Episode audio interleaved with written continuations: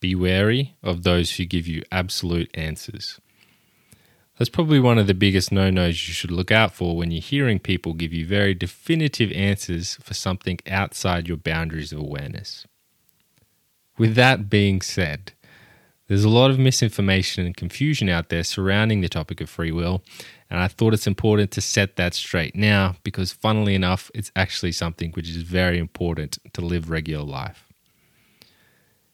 If you listen to the wrong information surrounding free will, it's very easy to get led down a path which can be very destructive. In some senses, it's part of the journey to fall into traps like these and then learn to come out of it yourself. But from my perception, I feel like it's necessary that if people don't already have it, come to at least a basic understanding of free will especially because of where the state of the world is right now, mm, the need for people to take seize of their own destiny and craft a clear path forward. If you listen to someone like Sam Harris speak about free will, for example, he'll say, Not only does free will not exist, there can never be a possibility for it to exist. He speaks about things like there's no such thing as free will when you lose your identity and sense of self. And he says he's no longer in control of his life and there is another force which is controlling it.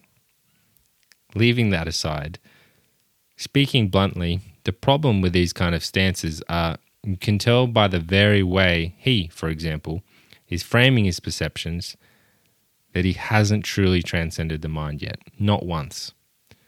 In fact, he talks about free will from the level of the mind Everything he says almost makes sense on an intellectual level. But the problem is, if you try and understand free will from an intellectual level, it's not going to be of any use practically, and it's not going to make sense because what gives form and guides reality doesn't start from the level of the mind and the level of the intellect. The mind is just what we kind of use to process things, but the mechanism of free will actually happens from somewhere higher up. So, anecdotally, when I was younger, although I didn't know it, I used to think a lot about this premise all the time. Whenever I did sprinting, for example, for exercise, I'd have to run down the track, and then after I'd finished, I'd have to turn around and walk back and run again. Before I would turn around and walk back for my next sprint, I'd always be thinking just before I did it, okay, I'm going to go left. I'm going to turn back around left. Then I'd start turning left, and at the very last second, I'd make myself turn right, or some sort of combination of this. The thoughts always going into my mind when I did this was along the lines of, was that always going to happen? Did I really choose to do that? Was it inevitable that I was always going to walk left, or was I always going to walk right? Even though I switched my decision at the last second, was it inevitable that I was going to move in that direction I took? Was that final decision I made inevitable, regardless of what happened in my mind? When I got older, I started to frame these types of thoughts in the reference point of thinking whether free will was an illusion or not after reading about it. And looking back at it now, I laugh at how ridiculous I was. But what ended up happening over the next few years was interesting. I switched back and forth between the belief that free will was real and free will was an illusion. But more important than that, perhaps, was every single time I had the thought go through my head that free will was an illusion Immediately after this, I became lazy. I lost all my willpower, and whether free will was real or not, at a certain point, it began to stop mattering to me because as soon as I believed that it wasn't real, that free will didn't exist, I became lazy, lost all my willpower, and didn't see the need to do anything important in life. But conversely, on the other side, when I chose to believe that free will was real, all of a sudden my energy came back and I started moving through life purposefully again. Now, one could argue that that sequence of events was always going to happen, no matter what I did to intervene. But after a few years of thinking about the ramifications of this in my mind, I focused on other things and generally forgot about it. At that point in my life, I still didn't know whether free will was real, but what I did know is that every single time I stopped believing that free will existed, my life was lived in a way where it began not to exist no matter the objective reality of whether it did or not. Remembering this, let's review again what someone like Sam Harris says about free will. What he's saying is that, hey, free will doesn't exist, and it's not such a bad thing that it doesn't, because if you lose your sense of illusion about the thing that free will exists, then it's actually a really comforting place. Now, what I think he's talking about here is that when you let go of control, life gets a lot better because you're not trying to resist anything. You can produce a very mm, contentful, maybe comforting existence. But ultimately, letting go is exactly the thing his mind doesn't want to do. The real problem is, not just for people him, but for people like him, is he's got a mental understanding, a conceptual understanding of the true understanding. His mind has convinced himself that on command he's able to separate himself from the mind and separate himself from his identity, and in this place, free will goes out the window. But in actual fact, it's just the mind playing a giant trick on him. Because, as mentioned in the last podcast, the more intellectually smart you get, the harder the mind has to work to generate concepts and to generate scenarios to conjure up a reality in which it is still in control. The smarter you get intellectually, also, the better your mind gets at creating something which is going to keep you in delusion. This is very important to understand because, by the way, I don't know much about Sam Harris. I've only ever watched a few of his interviews. It seems like his intentions are well placed. What's important to understand, though, is that he's still someone who's stuck in the mind. And if you really want to start to understand things like free will, you need to be able to see through the nature of the mind. Not just knowing that it can make mistakes like these and that it's infallible, but actually understanding that it is the problem if it's not understood in its proper context. It's not that the mind is out to get you, the mind acts as a tyrant towards you because it has some uh, malevolent agenda. It's because in itself, the mind is the prison. The whole thing, not a particular aspect of it, but the structure of it in general. The mind keeps who you really are trapped in a very, very limited bandwidth of reality because of its inclination to think it is what creates its own existence. What's maybe even more important to know about this is that it's not a mental thing, like he says, to move out of it. If you haven't cultivated other energies which go outside the mind, that process is not real. So, why this is all important in understanding free will is because free will is not a conceptual thing which arises from the mind, it's a force of nature. It's embedded in who we are because it's embedded in the universe's structure or the simulation structure.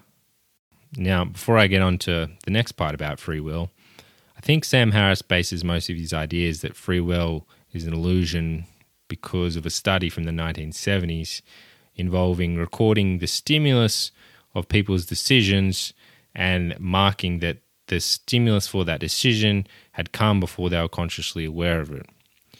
I don't want to get into this here, but there's an article on the website for this podcast which discusses this. What's funny though is that this study he mentions is what other physicists also use to demonstrate that free will does exist. Essentially, it all just comes back to identification with the Newtonian idea that the brain generates consciousness and consciousness being a universal force. So, if you're interested, there is an article on that. But why I don't want to talk so much about it here is because it's far better to talk about free will in the simplest of frameworks possible. So, the mind doesn't have a chance to move through an intellectual process contorting the objective reality. And also, so its basis can be more easily practically applied for you. So, one of the best ways free will can be easily described is demonstrating the differences between fate and destiny.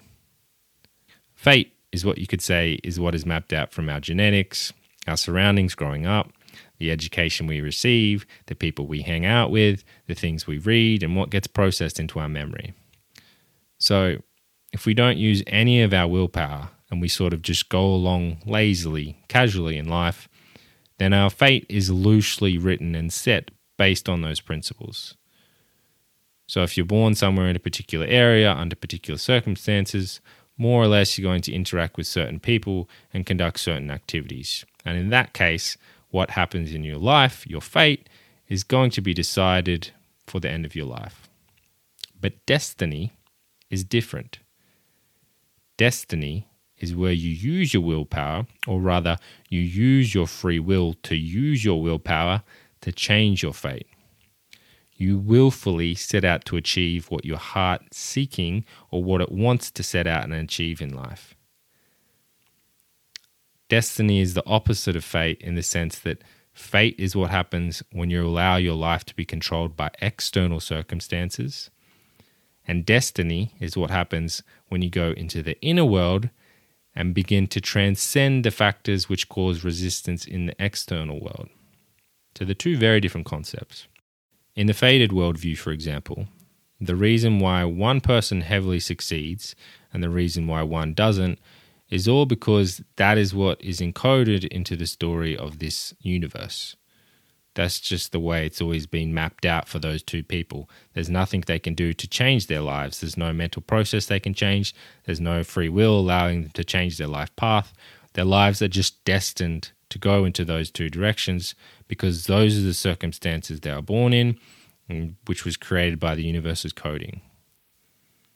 But this is the biggest and most important crucial misunderstanding that's happening in all these intellectual circles because people are thinking about this intellectually and they haven't come to an understanding and appreciation of what a lot of very cultivated people worked out a long, long time ago with a lot of hard work, heart, and discipline. It's also what a lot of many Navy SEALs or other people who have very strong willpower, like David Goggins, for example, has figured out then in fact we do have willpower. Or rather, our free will is demonstrated with the fact that we can use our willpower to conquer past things and change our life. In the East, this is a very simple principle. The idea of free will not existing is kind of just like, oh, okay, it's kind of like irrelevant because it's just the most simplest understanding to them. Their whole lives are based around changing events and fulfilling destiny. It's embedded in the very life force in these cultures. But here in the West, we have an easy tendency to just get looped in our head, in the intellect, and we go on and on and on with particular concepts because we're trying to continually justify the continuation of our intellectual process because it's so scary to step outside that. So, here's one practical example of free will, for example. In the East, it's very common to do meditation practices which are extremely painful even something basic like a sitting meditation posture, just where you're sitting with your legs crossed. If you do that for long enough, that goes beyond levels of pain which anything you'd experience in an elite sport or fighting or anything. It's horrendously painful, also horrendously rewarding, but it's very much of a struggle. And when you're sitting there, you have to not give in to the pain. You have to accept it and let go and push through and push through and push through. It's super intense. And when those feelings of pain and intensity come on, you have to resist not giving in. And the reason why is the longer you sit, the greater you cultivate. There's wisdom behind this in the expression which says, when you give in, you give in to your human self. But when you continue and you push through, that's when you cultivate your heavenly or divine self. Because what's happening in life in general is we're actually blending our consciousness with the divine consciousness or the consciousness of the universe. So, free will comes from the act or the ability to push past your conditioned self and into your true self. It's the combining of these two selves which create a reality which is unfathomable to the human mind. It's a state where, safe to say, a conceptual idea like whether or not free will is real wouldn't be something that you'd be particularly concerned about.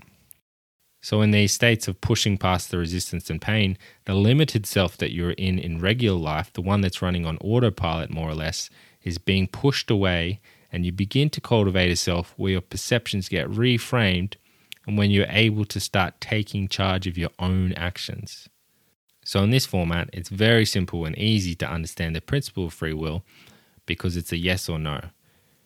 It's not something you can intellectualize and say, well, this could cause that, or that could cause this, or this situation could cause that.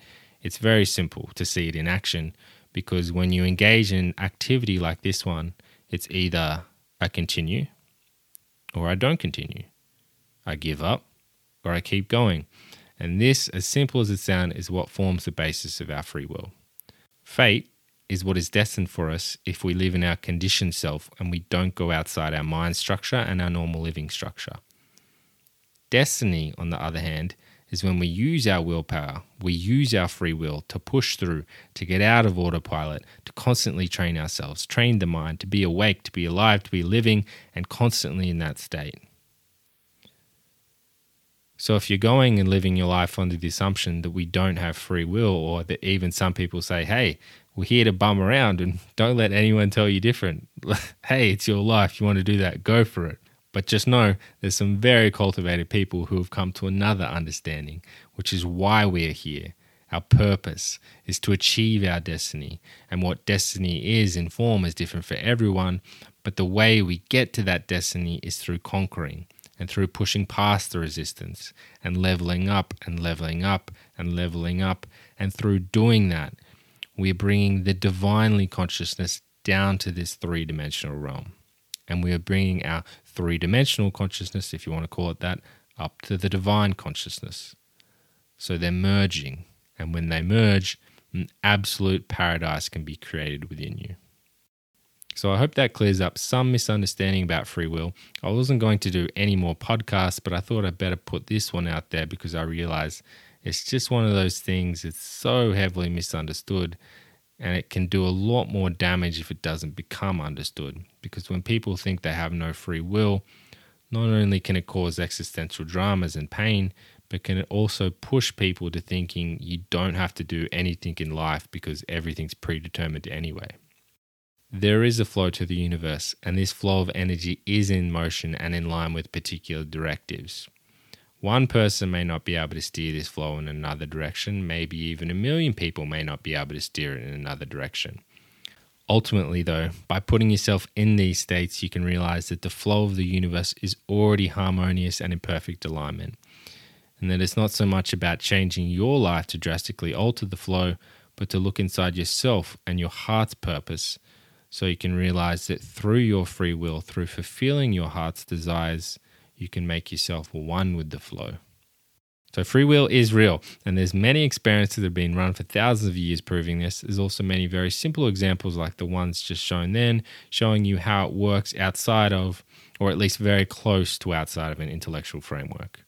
So you can take charge of your own destiny. You have been given the gift of free will. In fact, it is all our destiny to use the gift of free will, to use our willpower, to push past the resistance enough that we break through and blend our individual self with the divine self or the coding of the simulation.